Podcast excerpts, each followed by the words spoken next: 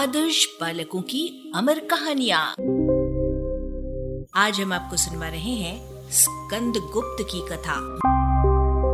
वाचक स्वर है योगेश पांडे का। पांचवी शताब्दी में मध्य एशिया के मरुस्थल प्रदेशों में हूण शक जैसी बर्बर कबीलियाई जाति बड़ी तेज़ी से उभरी। ये जितने पराक्रमी और लड़ाकू योद्धा थे, उतने ही निष्ठुर और निर्दयी भी थे। यूरोप पर बार बार हमला बोल उन्होंने उसे लगभग उजाड़ सा दिया था। इनके आक्रमण से रोम की बहुत बड़ी सत्ता नेस्त नाबूद हो गई और राज्य तहस नहस हो गया था। चीन पर भी इन्होंने अनेक बार आक्रमण किया था और वहाँ भयंकर मार काटकर लूटपाट मचाई थी। असंख्य सैनिकों से युक्त ये अपनी विशाल सेना लेकर जिस देश पर भी चढ़ जाते थे, वहाँ हाहाकार मच जाता था। लोगों को जान बचाने के लाले पड़ जाते थे। भारत की विपुल धनधान्य और संपदा के कारण उसे प्राचीन काल से ही सोने की चिड़िया कहकर पुकारा जाता था। उस समय यह विश्व के संपन्न देशों में से एक था और इसकी परंपराएँ उतनी ही गौरवशाली और महान थी। भारत की संपन्नता ने सहज ही उन बर्बर जातियों का ध्यान अपनी ओर आकर्षित किया और उन्होंने भारत पर चढ़ाई करने का निर्णय ले लिया। मगध के सम्राट कुमार गुप्त का दरबार लगा हुआ था। कुमारगुप्त प्रजापालक और न्यायप्रिय सम्राट थे। उस समय भी वे राज्य के कुछ अपराधियों का न्याय कर रहे थे कि एक विशेष दूत ने दरबार में प्रवेश किया। सम्राट की जय हो, दूत ने कहा। महाराज, मैं एक विशेष और महत्वपूर्ण समाचार लेकर आया हूँ। सम्राट बोले, सुनाओ, राज्य की सीमा पर नियुक्त हमारे गुप्तचरों ने खबर दी है कि हिमालय पर्वत के दूसरी ओर हुणों की एक बहुत बड़ी सेना भारत पर आक्रमण करने के लिए एकत्रित हो रही है, दूत ने बताया। इस समाचार से सम्राट के माथे पर बल पड़ गए। दरबारी भी कुछ सिहर से उठे, क्योंकि हूणों की निर्ममता और बर्बरता के कई किस्से उन्होंने सुन रखे थे। उस समय भारत में सबसे बड़ा राज्य मगध का ही था।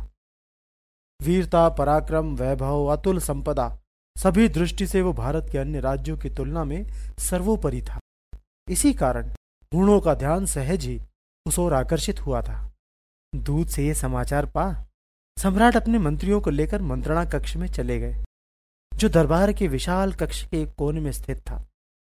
हूणों के आक्रमण का सामना किस तरह किया जाए और उनके आक्रमण को किस तरह विफल बनाया जाए, इसी पर सम्राट अपने मंत्रियों और सेनापतियों से विस्तृत चर्चा करने लगे। इसी समय सम्राट का पंद्रह वर्षीय वीरपुत्र स्कंदगुप्त दरबार में आया। दरबारियों से सारी बातें सुनकर वो सीधे मंत्रणा कक्ष में पहुँचा। वहाँ पहुँचते ही उसने कहा, पिताजी, मैं जाऊँगा हुणों से युद्ध करने। सम्राट और वहाँ उपस्थित सभी लोगों ने अचरज से उसे देखा। मुझे दरबार में सारी बातें मालूम हो चुकी है। स्कंदगुप्त ने कहा, पिताजी, चाहे कुछ भी हो जाए, पर हूणों से युद्ध करने मैं अवश्य जाऊँगा। तब सम्राट गुप्त ने उसे समझाते हुए कहा बेटा, पूर्ण बहुत पराक्रमी और निर्दयी होते हैं। वे अधर्म पूर्वक छिपकर भी लड़ते हैं, और उनकी संख्या भी अधिक है। उनसे लड़ना तो साक्षात मौत से लड़ना है। लेकिन युवराज स्कंदगुप्त ऐसी बातों से विचलित होने वाला नहीं था। सीना तान कर उसने कहा, पिताजी, देश और धर्म की रक्षा के लिए मर जाना तो वीर क्षत्रिय के लिए बड़े मंगल की बात है। अगर वे साक्षात मौत हैं तो मैं मौत से लड़ूँगा और अपने देश को क्रूर शत्रुओं के हाथों लूटे जाने से बचाऊँगा। सम्राट कुमार गुप्त, बड़े बूढ़े मंत्री और सेनापतियों ने स्कंदगुप्त को हर तरह से समझाया। किंतु स्कंदगुप्त अपने इरादे से टस से मस न हुआ। तब सम्राट ने उसे युद्ध में जाने की आज्ञा दे दी। आतताई हूणों से अपनी मातृभूमि की रक्षा हेतु मगध के लगभग सभी वासियों ने अस्त्र उठा लिए थे। देखते देखते दो लाख सैनिकों की विशाल फौज कूच करने को तैयार हो गई। स्कंदगुप्त ने पिता के पैर छुए तो पिता ने उसे हृदय से लगा लिया। माता ने उसका माथा चूम कर उसे विजयी होकर लौटने का आशीर्वाद दिया। पाटलिपुत्र यानी पटना से सेना चल पड़ी। पंजाब पार कर हिमालय की बर्फ़ से ढकी चोटियों पर वे सैनिक चढ़ गए।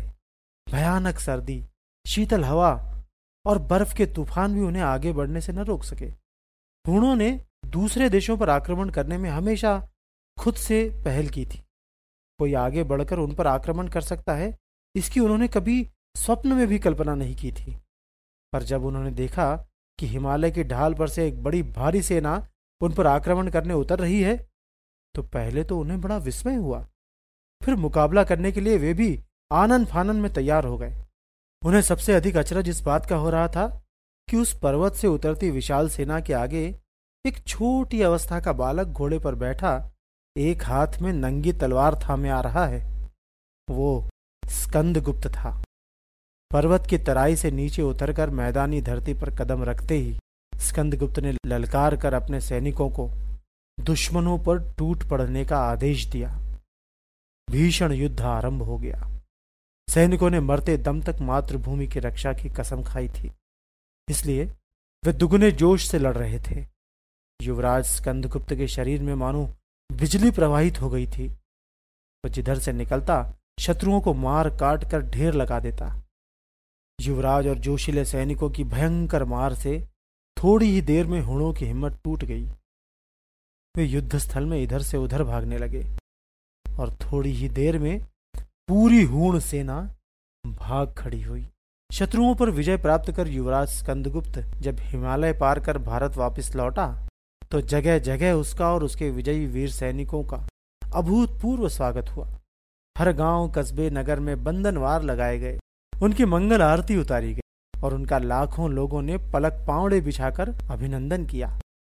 मगध में तो राजधानी से पाँच कोस तक का मार्ग सजाया गया था। विजयोल्लास का उत्सव सात दिनों तक दीपावली की तरह मनाया जाता रहा। यही युवराज स्कंदगुप्त आगे चलकर भारत के सम्राट आज के ईरान और अफ़गानिस्तान तक उन्होंने अपने राज्य का विस्तार कर लिया था। इनके जैसा पराक्रमी वीर भारत को छोड़कर दूसरे देश के इतिहास में मिलना कठिन है। इन्होंने दिग्विजय कर अश्वमेध यज्ञ भी किया था। वीर और पराक्रमी तो वे थे ही। धर्मात्मा, दयालु और न्यायप्रिय सम्राट के रूप में भी इन्हें प्रसिद्धि मिली। अरबा की प्रस्तुति।